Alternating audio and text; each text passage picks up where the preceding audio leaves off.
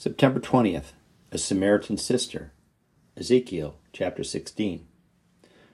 Almost 600 years before the coming of Christ, the ancient kingdom of Judah was nearing its end.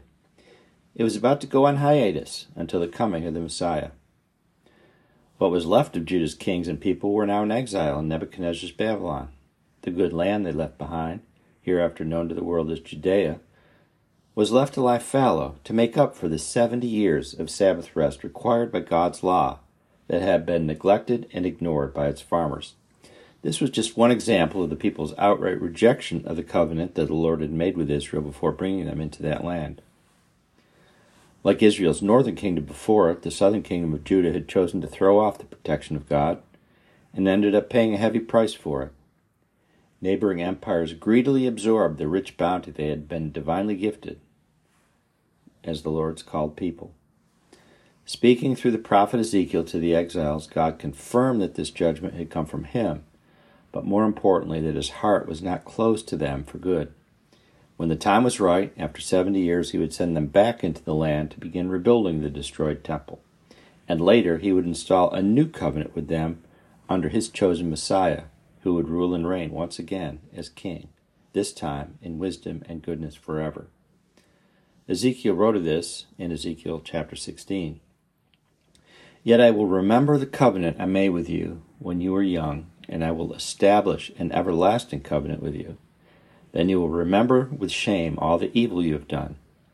I will make your sisters, Samaria and Sodom, to be your daughters, even though they are not part of our covenant. And I will reaffirm my covenant with you, and you will know that I am the Lord. You will remember your sins and cover your mouth in silent shame when I forgive you of all you have done. I, the sovereign Lord, have spoken. Ezekiel chapter 16, verses 60 to 63, New Living Translation. Ezekiel's reference to Samaria as a fallen sister and later as a daughter was actually a promise to restore the divided nation. The land of Samaria was a remnant from the northern kingdom of Israel, located south of the land of Galilee. Though not a part of Judah, in whose line the Messiah Jesus Christ would come. Jesus made clear that Samaria was still an important part of his kingdom. Beginning with a woman he met at a well under a midday sun, Jesus called all Samaritans to repent and to join his eternal kingdom.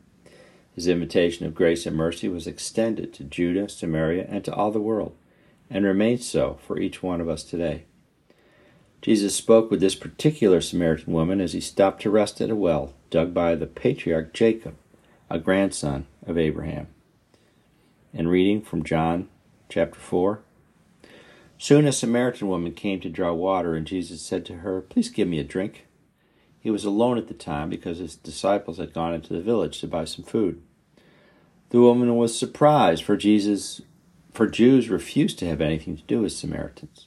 She said, you're a Jew, and I'm a Samaritan woman. Why are you asking me for a drink? John replied, If only if you only knew the gift God has given you. Start over. Jesus replied, If you only knew the gift God has for you and who you're speaking to, you would ask me, and I would give you living water. But, sir, you don't have a rope or a bucket, she said, and this well is very deep. Where would you get this living water? And besides, do you think you're greater than our ancestor Jacob, who gave us this well? How can you offer better water than he and his sons and his animals enjoyed? Jesus replied, Anyone who drinks this water will soon become thirsty again. But those who drink the water I give will never be thirsty again. It becomes a fresh, bubbling spring within them, giving them eternal life. The woman said, I know the Messiah is coming, the one who is called Christ. When he comes, he will explain everything to us. Then Jesus told her, I am the Messiah.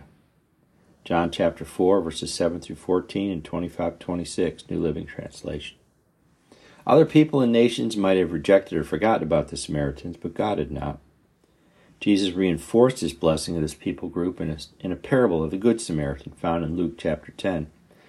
In it, a Jewish man was traveling from Jerusalem down to Jericho when he was attacked by bandits who took everything he had, even his clothes, then beat him and left him for dead on the road.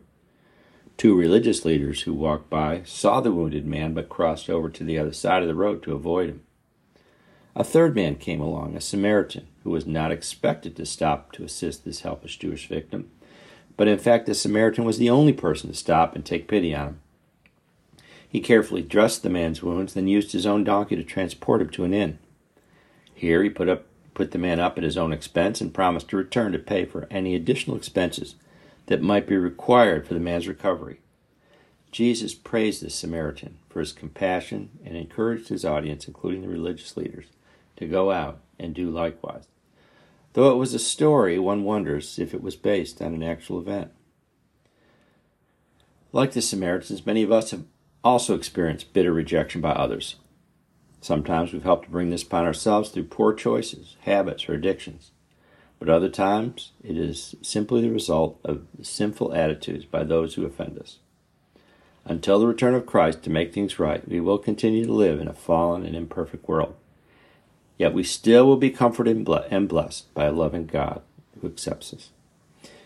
In return for his generous love and forgiveness, God asks us to love, forgive, and help those around us, even the ones who have not treated us so well, just like the Good Samaritan did. Just as Jesus reached out to the rejected woman at the well in Samaria, he's also reaching out to each one of us today and asking us to do the same for others. May we all join him. Reflection Who have you encountered who could use a little acceptance and encouragement in their lives today? What can be done? Let us pray. Lord, thank you for reaching out to me, though I have done nothing to deserve your generous gifts of grace, mercy, and forgiveness. I surrender to you and your will for me. Help me to walk in a way that reflects your goodness and light to those around me, including others who are just as imperfect as I am. In Jesus' name we pray. Amen. And have a blessed and beautiful day walking with the Lord today.